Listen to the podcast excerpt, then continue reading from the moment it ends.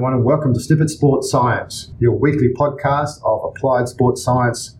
I'm Chris Cavillia and joined by Jared. How are you, mate? Good. How are you going? Very well, thank you. Getting close to Christmas now. Any plans? I uh, might go back to the States, actually, for a bit. Uh, maybe my dad's been talking about going to Argentina, so that would be different. That'd be great. Yeah. Anyway, so today we're going to get into a paper by Christopher Bevan, or Marty Bevan, Christian Cook, and Nicholas Gill. And the paper we're going to review today is called Significant Strength Gains Observed in Rugby Players After Specific Resistance Exercise Protocols Based on Individual Salivary Testosterone Responses.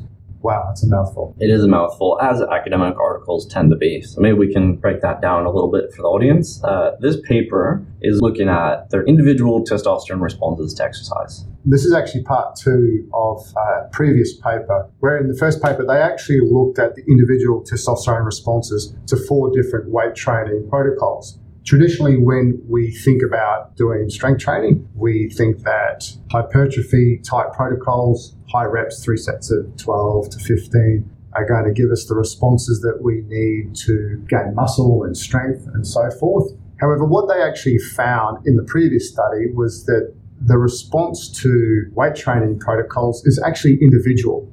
For example, for me, it might be four sets of one, whereas Jared, it might be power-based, three sets of five at fifty-five percent. And what they did in this early study, they had four different weight training protocols, and they just looked at the acute response of testosterone. So as a result of that, they were able to create a protocol that was what they called a T max protocol. So something from pre to post, they had a maximal rise in testosterone. And also they had a T min protocol, which was therefore a decrease or a very insignificant rise in testosterone from pre to post. When you look at when we do weight training, we think about testosterone as a really good marker.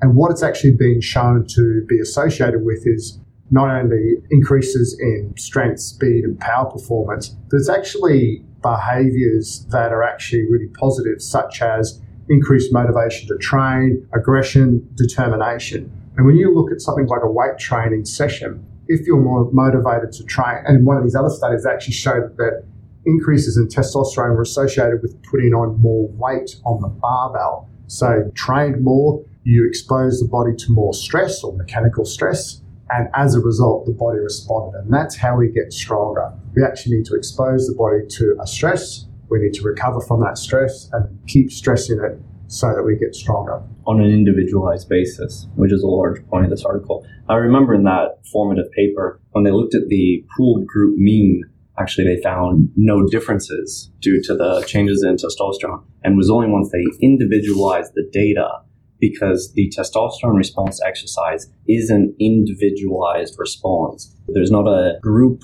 human average of what is the best exercise to increase your testosterone. That is an individualized concept. And so a lot of the previous literature has been confounded by looking at pooled group data. And I believe that's an incorrect way to look at testosterone and in hormones in general, actually, actually pretty much all biology, to be honest, particularly in sports science.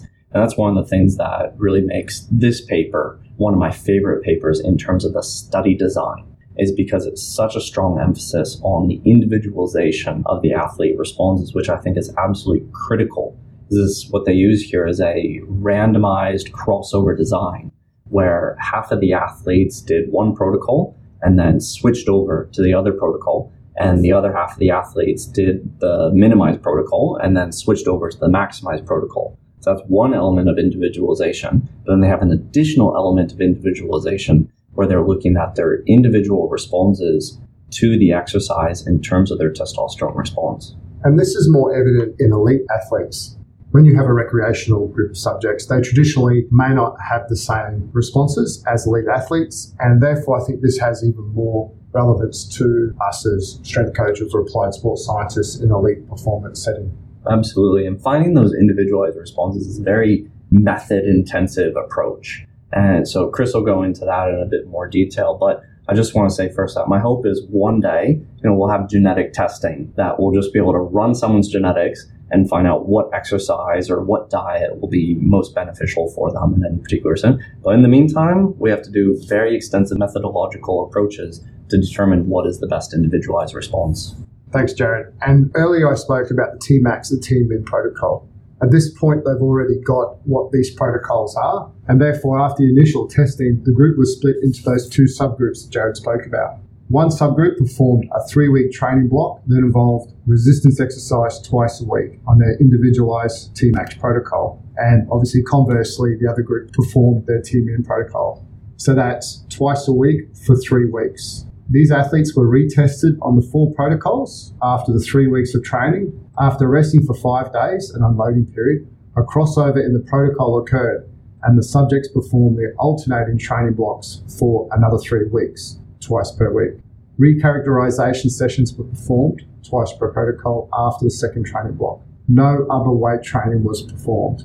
So if I'm understanding this correctly, they had to test the T MAX and T MIN responses five times altogether? I think it was about five times, and that's five times for four protocols. So that's twenty different testing sessions that they needed to do to determine these individualized responses. It's extremely labor intensive. One thing that I would like to talk about a little bit that arose from that T MAX and T MIN testing protocols is the consistency with which the rugby athletes responded in their T MAX, T MIN protocols. So what we see is out of the sixteen athletes, twelve of them had the same T MAX, T MIN at every testing point, both at the initial testing, the retest at midway point, and the retesting at the end point. One athlete then, so thirteen, had a consistent at all three testings for the T MAX, but then changed the T MIN. And there was only three athletes that were inconsistent with their T MAX, T MIN responses.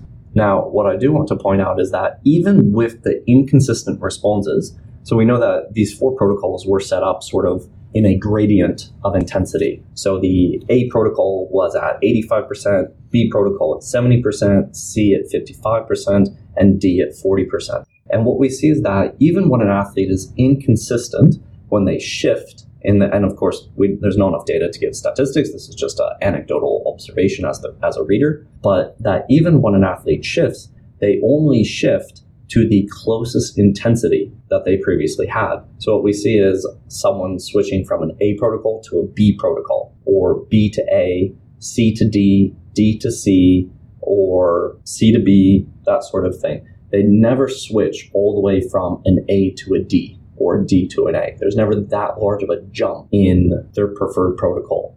In respect to the procedures, maximal bench press and leg press strength of the athletes were assessed using a one R M.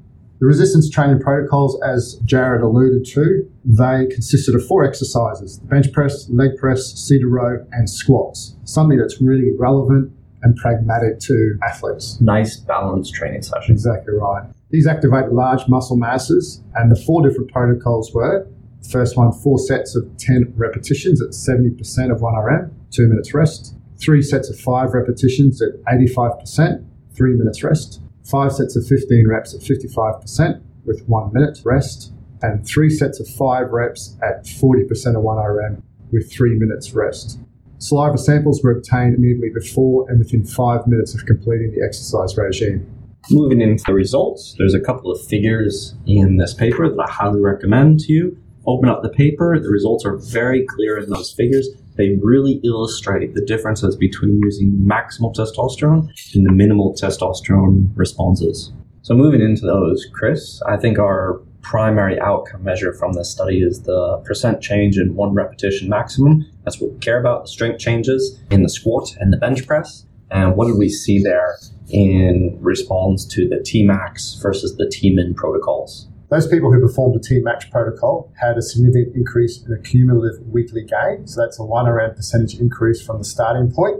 And those who then performed the T MIN protocol actually had a decrement in a cumulative gain. So we see quite dramatically that really increases over those three weeks from gain a two percent increase in the one R M strength at week one up to a nearly a eight percent increase, maybe seven percent increase in the one repetition maximum by the end of the three weeks, and then stabilized during the five days in between the two te- testing protocols. And then for the athletes who started with the T MAX and went into the T MIN protocol second, we saw that the one repetition maximum stayed about the same over that five-day period, and then at a very slight, non-significant decrease over the next three weeks with the T M I N protocol. Just quite amazing. Therefore, that makes you think, if we're training an athlete with the wrong type of protocol, we actually could be doing a disservice to them. We're not only decreasing body weight, muscle mass, but also strength and potential performance. Absolutely. And I think everyone has seen that, where you go on a particular protocol, and often it's a protocol you don't really enjoy very much. It doesn't make you feel good, and you just don't make any improvements on a particular protocol. You try and run the same program. You've committed to it. You try and run it for like three months at a time. And you're just like, you know what, I got nothing out of this program for three months. It's like, well, maybe it's not the program for you. Definitely. And when you look at the results here, just to make it clear that irrespective of which order it was in the protocol where they did the T M I N first, they saw the same sort of results, decrement in strength and body mass. And then when they went on the T max protocol, they had a significant increase in both type of measures. Absolutely, and that's what I was saying. One of the things I really enjoy about this study design is that crossover where eight of the sixteen athletes did the T max first and then the T min, and then the other half did the T minimum first and then the T maximum, so that they can show this isn't just a effect over time. Regardless of which order you're doing it, we see similar effects across both protocols. So, Chris, what are some practical applications of this knowledge? This really highlights the individuality of training protocols to athletes, irrespective of whether you're using salivary hormones as your marker. There's many practical things such as enjoyment, vigor during training sessions. You can ask the athletes, do they enjoy it? And also just the testing results. If you're trying to do what you deem as a hypertrophy protocol or hypertrophy training phase, and you're doing all the other right things such as eating and getting the right nutrition and the rest, and they're not quite getting the gains you think that they should, perhaps it's the protocol that you're actually giving to the athlete. Absolutely. And we might not have a study to back up this next statement, but both Chris and I have observed testosterone responses quite a bit and anecdotally associated those with subjective responses as well. This has been in some studies as well. And to us, I feel like it's it's fairly clear mentally or subjectively when you're having a very positive testosterone response. You know, it's it's a lot of that vigor feeling. It's a readiness to train, as we talk about it. It's often that, that feeling you get when you're training and you just want to train more versus when you feel quite defeated. That's kind of, sort of a difference between a T max and a T min response. And in my anecdotal experience, would you agree with that, Chris? Uh, one hundred percent. Yeah. one hundred percent. So when, you, when you're going into a session and it's a session that makes you feel defeated, maybe not the best session for you. Whereas if it's the sort of session that you go into and at the end of it, you have that feeling like, oh, actually, wish I'd done a bit more. I wish I'd programmed a little bit more, and you want to do a little bit more work. That's a great program. Definitely. And there are your observations and the questions that you need to give to your athletes to actually tease that kind of information out. All right. Thank you, Chris. Thanks, Jared. Once again, another great paper by Cook et al. Anything that they do in this kind of space is really applied. They use really good athletes, and when you sit back and you go, that's some information that perhaps highlighted something that I didn't know, but I think it states the obvious, which is quite important. And to me, it's, it's very much about the methodological quality that we see from this group, whereas I, I feel like a lot of other articles I look at, and they sort of have um, specious conclusions, sort of, they're not using, they're looking at pooled group means, they're, they're looking at other sort of responses like that, and they're not taking into account the factors that actually really matter in training, whereas I think this group has both a very good understanding of science and a very good understanding of training. And it's amazing when you find researchers who can put those two things together. That's right. Thank you very much, listeners, for joining us. And thanks also to Elite Form for sponsoring our podcast. Remember to join us in conversation on our socials at Snippet Science, also on our website at snippet science dot com. Thanks for listening.